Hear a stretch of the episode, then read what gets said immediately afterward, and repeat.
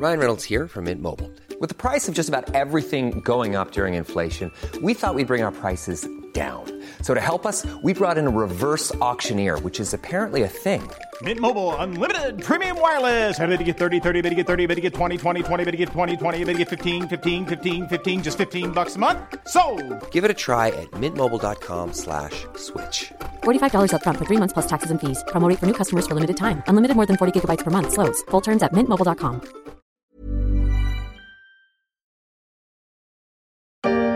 Bonjour à vous et bienvenue dans Géopolitis. Jair Bolsonaro peut-il gagner l'élection présidentielle au Brésil malgré son bilan calamiteux face au favori Lula? À 20 jours du premier tour du scrutin, 20% des électeurs demeurent encore indécis. Un bilan calamiteux pour Jair Bolsonaro. C'est le jugement sans concession du magazine suisse Géopolitis de la télévision RTS. Cela se ressent aussi dans les sondages. Le président ultra-conservateur du Brésil, surnommé le Trump des tropiques, est bien parti pour connaître le destin de l'ex-président américain à quelques jours du premier tour de la présidentielle.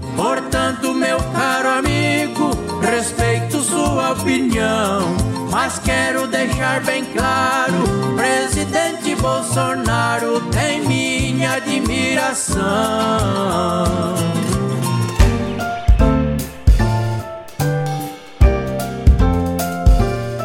Je suis Pierrick Fay, vous écoutez La Story, le podcast des échos.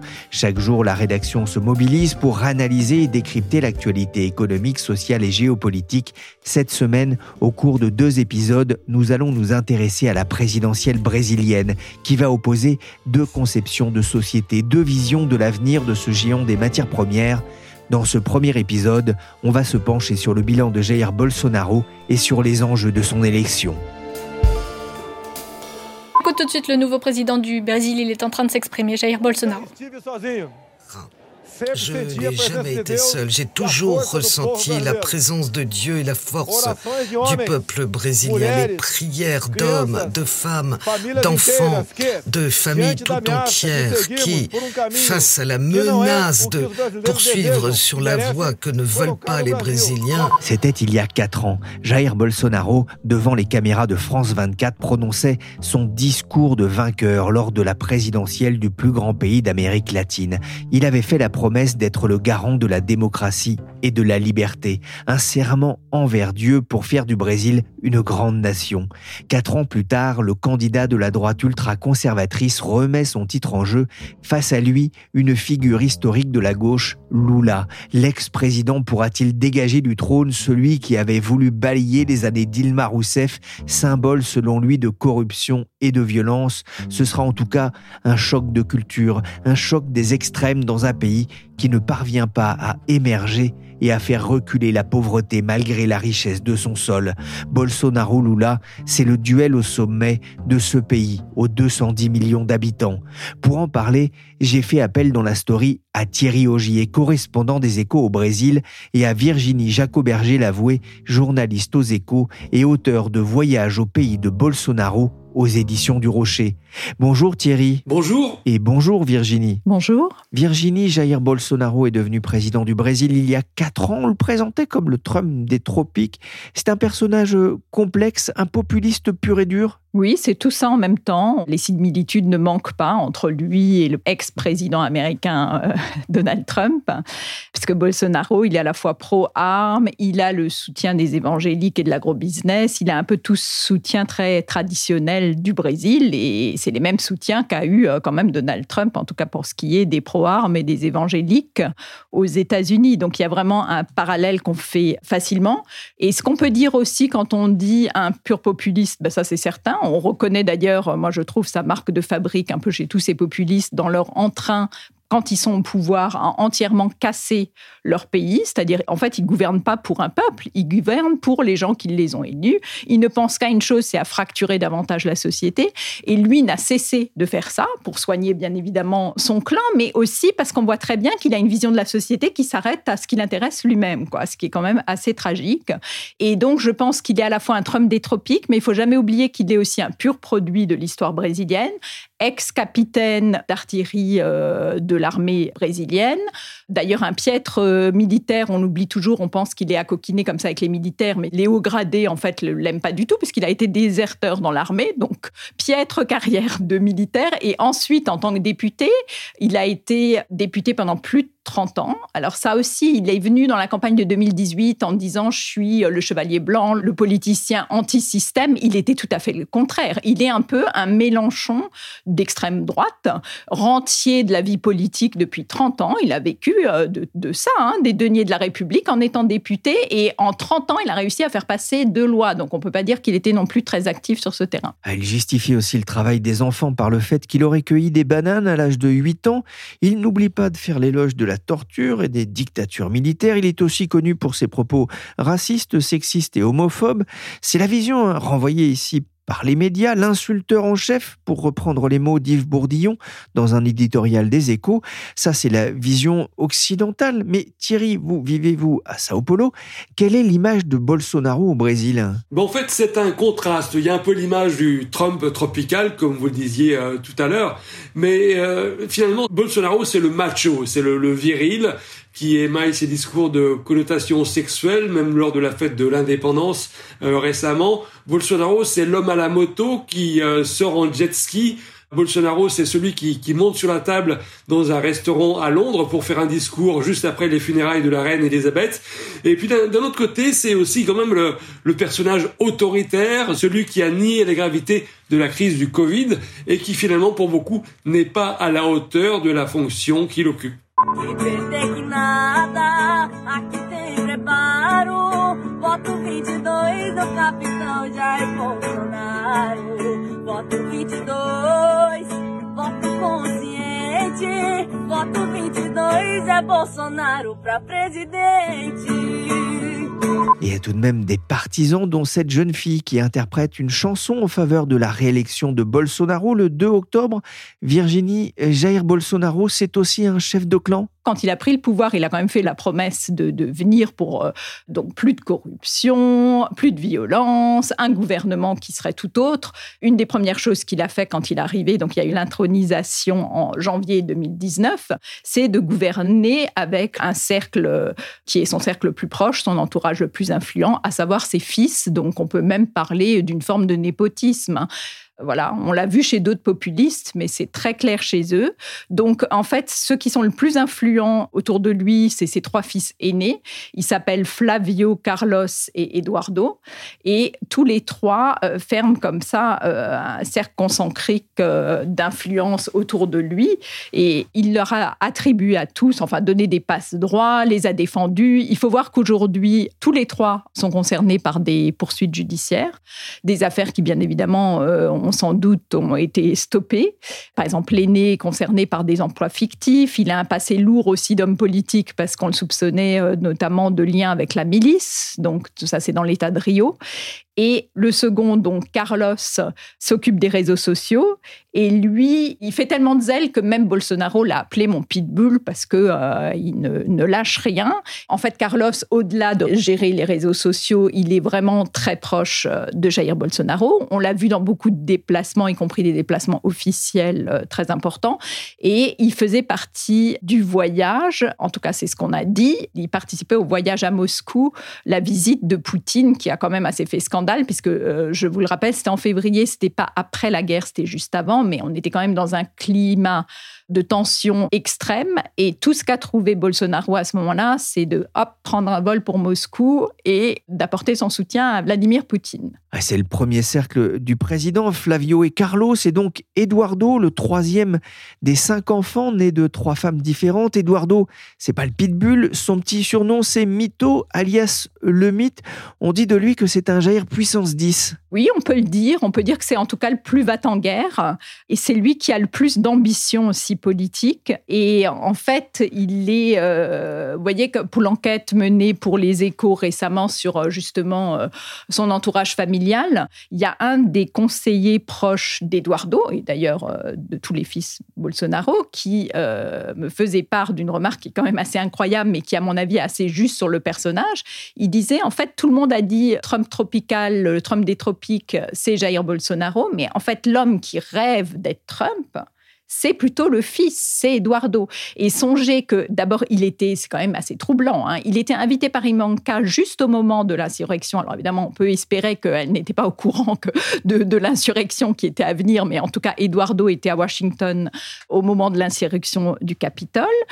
Il n'a rien trouvé de mieux quand euh, Donald Trump a été donc chassé euh, du réseau euh, social de Twitter Eduardo a changé quand même son profil avec la tête de Donald Trump et non seulement la tête, le drapeau américain. Il est quand même un représentant politique brésilien. Ça a été un scandale à Itamaraty, qui est l'équivalent du Quai d'Orsay, parce que c'était quand même compliqué pour eux de, gérer ça.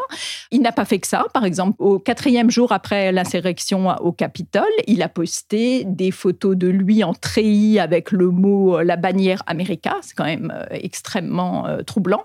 Il a aussi posté plusieurs images en gros plan de munitions, d'armes euh, américaines. Eduardo, qui est quand même député et président de la Commission des Affaires étrangères, un élu adulé par les lobbies pro-armes, de l'agrobusiness et les évangéliques, il dit tout haut ce que pense son père, c'est son porte-voix, a expliqué un politologue, Eduardo, qui est aussi proche de l'ex-conseiller de Trump, Steve Bannon.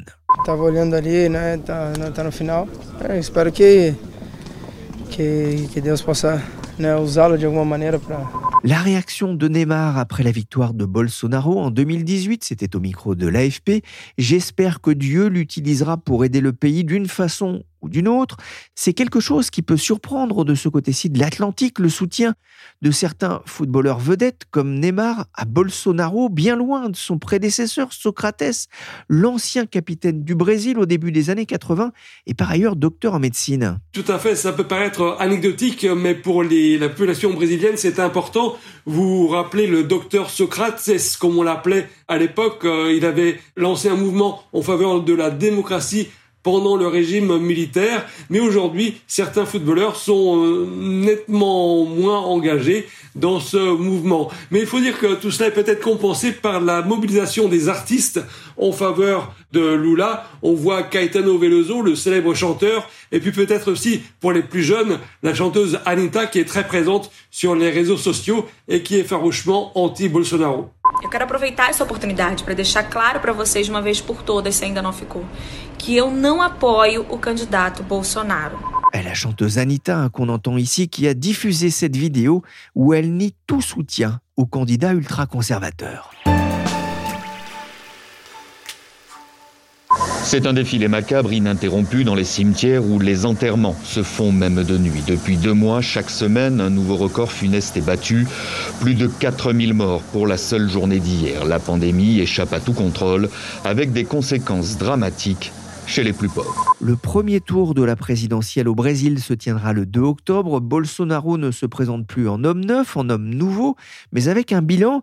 Et le premier bilan qui vient à l'esprit, c'est celui de la crise du Covid, évoqué ici par TV5 Monde on peut parler d'un désastre humain, Thierry? Ah oui, tout à fait, un désastre qui s'est soldé par presque 700 000 morts et un dédain du président Bolsonaro envers la crise humanitaire qui s'est déclenché à cette époque-là, notamment à Manaus, où il y a eu une pénurie d'oxygène. On a vu euh, le président Bolsonaro faire preuve d'ironie parmi les, malades et également à, à, formuler des critiques envers les vaccins anti-Covid. Donc tout cela a été insupportable auprès d'une bonne partie de la population. Plus de 700 000 morts pour 215 millions d'habitants, un bilan qui pourrait jouer dans cette élection comme il avait sans doute pesé dans, dans la défaite de Trump, Virginie On peut dire que les deux se sont révélés un peu comme des super charlatans pendant toute cette euh, pandémie, en minimisant l'ampleur de la pandémie de manière incroyable incroyable. Quoi. Euh, Bolsonaro a parlé de grippette. Alors c'est vrai que proportionnellement, si on parle de 215 millions, on pourrait se dire, OK, c'est peut-être euh, moins que dans certains autres pays, mais il faut mesurer ça par rapport à la démographie du Brésil et une population qui est extrêmement jeune. Donc c'est un pays qui aurait absolument pas dû être touché de cette manière. Euh. Et on estime aujourd'hui, puisque Bolsonaro n'est pas tranquille sur ce dossier-là de la pandémie, il a des poursuites, il y a toute une enquête qui est en cours, et on estime qu'il y aurait à peu près près 400 000 morts, c'est quand même gigantesque, qui serait euh, vraiment de part de la responsabilité du gouvernement dans ce qu'ils n'ont pas entrepris. Bolsonaro a été quand même dans le déni total par rapport à sa pandémie jusqu'au bout, hein, pratiquement, jusqu'à et même dans la campagne, il n'en a pratiquement pas parlé. Et c'est aussi son mode de fonctionnement, hein, le mensonge, le côté charlatan qu'ont un peu tous les populistes. Donc oui, populiste pur et dur. Mais pendant la pandémie, il y a peut-être encore une image plus forte qui a encore davantage euh, euh, choqué les Brésiliens. C'est quand la famille Bolsonaro, donc Bolsonaro et ses fils principalement, ont passé des week-ends à faire des barbecues et du jet ski, alors que la population euh, vivait la tragédie de la pandémie. Ça, ça a été quand même extrêmement mal vécu. Et je dirais même par certains de ses supporters, hein, qui avaient une vie sociale catastrophique. Et c'est aussi assez frappant dans ce clan Bolsonaro. C'est à la fois des ultra-conservateurs pour la famille, des pro-armes et tout. Et puis, ils ont quand même un style de vie. C'est un peu des Kardashians de l'extrême droite. Hein. Ils ont ce côté-là. Eh, les Kardashians de l'extrême droite, hein, je retiens l'idée. Thierry Ogier Bolsonaro avait été élu sur la promesse de faire reculer la violence et la corruption au Brésil. Quel est son bilan en la matière? C'est un bilan en demi-teinte. La violence a plus ou moins été contenue. Il y a beaucoup d'armes qui ont circulé dans le pays. Vous savez qu'il a libéré le port d'armes pour une grande partie de la population. Sur le front de la corruption, on peut dire qu'elle est moins importante qu'à l'époque du grand scandale Petrobras, évidemment, mais il y a quand même eu quelques scandales, notamment au ministère de l'Éducation, et puis euh, au sein même de la famille de Bolsonaro. On va parler aussi de son bilan euh, économique. Comment se porte le, Brésil à la veille de cette présidentielle? Si on regarde les chiffres officiels en termes de la croissance, ça va pas trop mal et ça va même un peu mieux pour l'instant. On s'attend tout de même à une chute euh, l'année prochaine. Les inégalités sont en hausse. La pauvreté extrême reste très très importante. Les taux d'intérêt sont très élevés pour dompter une inflation qui euh, est proche des 10%. Mais surtout, ce que l'on craint, c'est le dérapage des dépenses publiques en cette année électorale qui pourrait euh, déboucher sur un, dérapage l'année prochaine. On voit que sur le plan économique, hein, les, nouvelles sont plutôt bonnes ou en tout cas euh, rassurantes, en tout cas si on prend l'économie à l'instant T.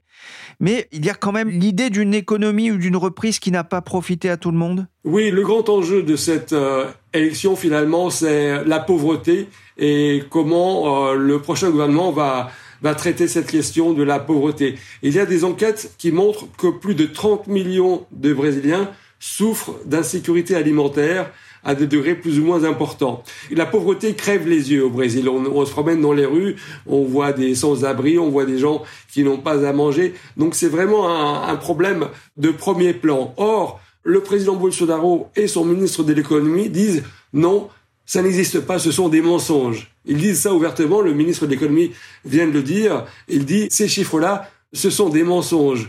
Donc il y a vraiment un, enjeu pour euh, traiter ce thème de la pauvreté et on va voir euh, comment les électeurs vont réagir à cela. Virginie, euh, je vous fais rebondir sur ce que vient de dire Thierry. Ce sera effectivement un des enjeux de l'élection? C'est effectivement le grand problème actuel. Donc, en fait, ces dernières années, on a beaucoup parlé de l'émergence d'une classe moyenne au Brésil. C'était vrai, puisqu'en 2010, le Brésil avait 7,5 de croissance. Il faisait partie de ces fameux briques dont on attendait beaucoup, beaucoup d'espoir. C'était un pays d'avenir et qui, effectivement, était sur une forte progression, tout ça poussé par le marché euh, des commodities, des, matières premières. Donc, on dit euh, que ces dernières décennies, euh, il y a eu donc à peu près 40 millions de Brésiliens qui ont accédé à la classe moyenne. On dit qu'il y en a plus de 30 qui sont sortis de l'extrême pauvreté, donc de la faim. Mais en fait, aujourd'hui, on évalue à peu près, là, sous Bolsonaro, avec le, choc de la pandémie, euh, les, difficultés, à peu près à plus de 33 millions de Brésiliens qui, malheureusement, souffrent de malnutrition. Euh, c'est vraiment le retour de la faim qu'on pensait plus, puisqu'elle avait été éradiquée à la fin du second mandat euh, de Lula da Silva. C'est le retour de l'insécurité alimentaire au Brésil, dans ce pays qui est aussi une grosse puissance agricole, conséquence de la crise du Covid et de la hausse du prix du pain, le taux de pauvreté est repassé en deux ans de 11 à 13% de la population, malgré euh, le système de protection sociale mis en place durant la pandémie. Conscient du danger, le gouvernement de Bolsonaro a injecté près de 30 milliards de dollars dans l'économie au printemps dernier, en faveur notamment des plus démunis. Mais Thierry n'a-t-il pas déjà grillé toutes ces cartouches pour faire face au, ralentissement économique qui s'annonce Il a un bilan quand même en, demi-teinte. Il a grillé ses cartouches euh, peut-être, mais il a, disons, il a lancé plusieurs programmes de transfert de revenus qui sont polémiques parce qu'il y a une, un hiatus, il y a eu une période où il y avait plus d'aide pour les pauvres.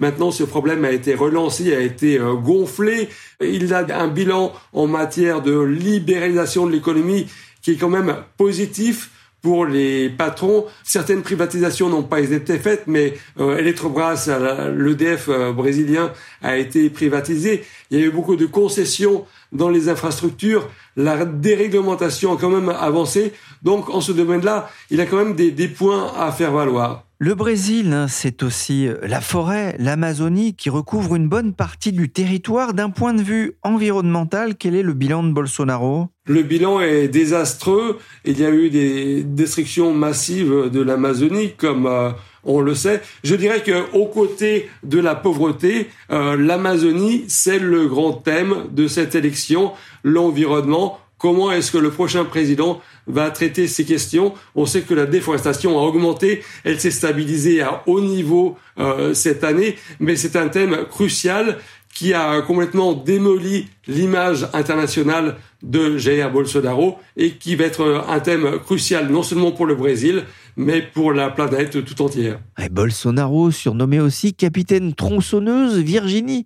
Dans votre livre Brésil, voyage au pays de Bolsonaro, vous parlez d'un faux néron de l'Amazonie en flammes, c'est-à-dire? Oui, c'était bien évidemment, c'était un peu de la provocation parce que pyromane en chef de l'Amazonie, Bolsonaro l'est. L'année dernière, on a atteint en l'espace de huit mois les taux catastrophiques déjà de ce qu'il y avait de feux de déforestation l'année précédente. Donc on sent vraiment une accélération de la destruction de la forêt amazonienne, ça c'est incontestable, et loin de moi l'idée de le dédouaner de sa responsabilité, puisque lui a soigné l'agro-business, a en plus une haine totalement irrationnelle des populations autochtones. Ça vraiment, ça mériterait euh, presque toute une émission, tellement c'est problématique, et finalement on en parle assez peu. D'ailleurs, au passage, il est assez curieux de voir que dans cette campagne, alors que l'écologie est quand même une problématique forte, climatique, ça a été complètement évincé du débat, et d'ailleurs par les deux candidats. Donc pour revenir à Bolsonaro, il est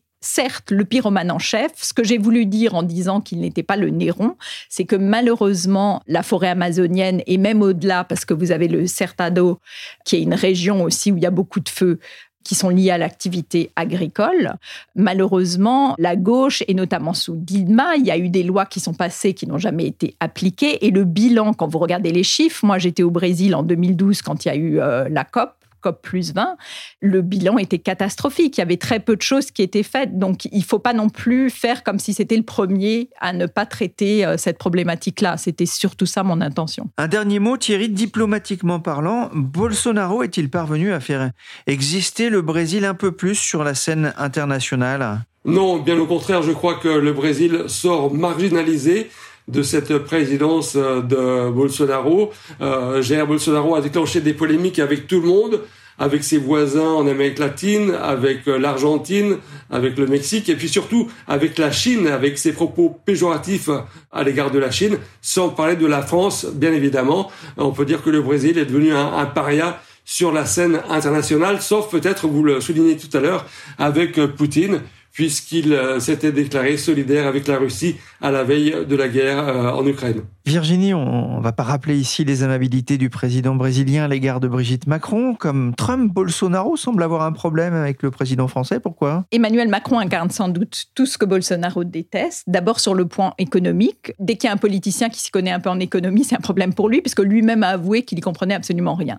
Mais au-delà de ça, dans ses convictions personnelles, même si dans son mandat, il s'est accompagné, parce qu'en fait, sa victoire électorale était aussi liée à ça, l'assurance d'avoir un ministre de l'économie qui était quand même un peu reconnu et reconnu très libéral.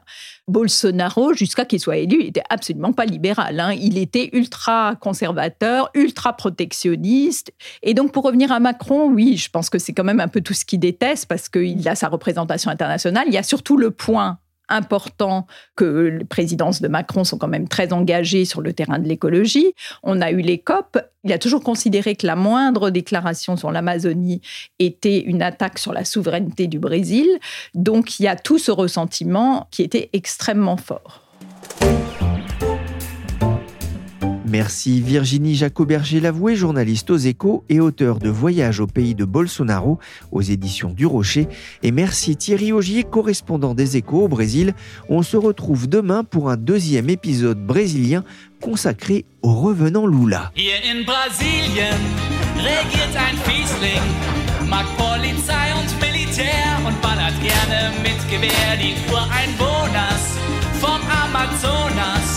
Die müssen weg, egal was soll's, für Ackerbau und Tropenholz. Der Bolsonaro sagt, geht hin und holzt ihn ab. On se quitte avec Der Bolsonaro Song, des humoristes de la chaîne allemande NDR qui moquaient son amour des armes et son bilan environnemental calamiteux. Cette émission a été réalisée par Willy Gann, chargé de production et d'édition Michel Varnet.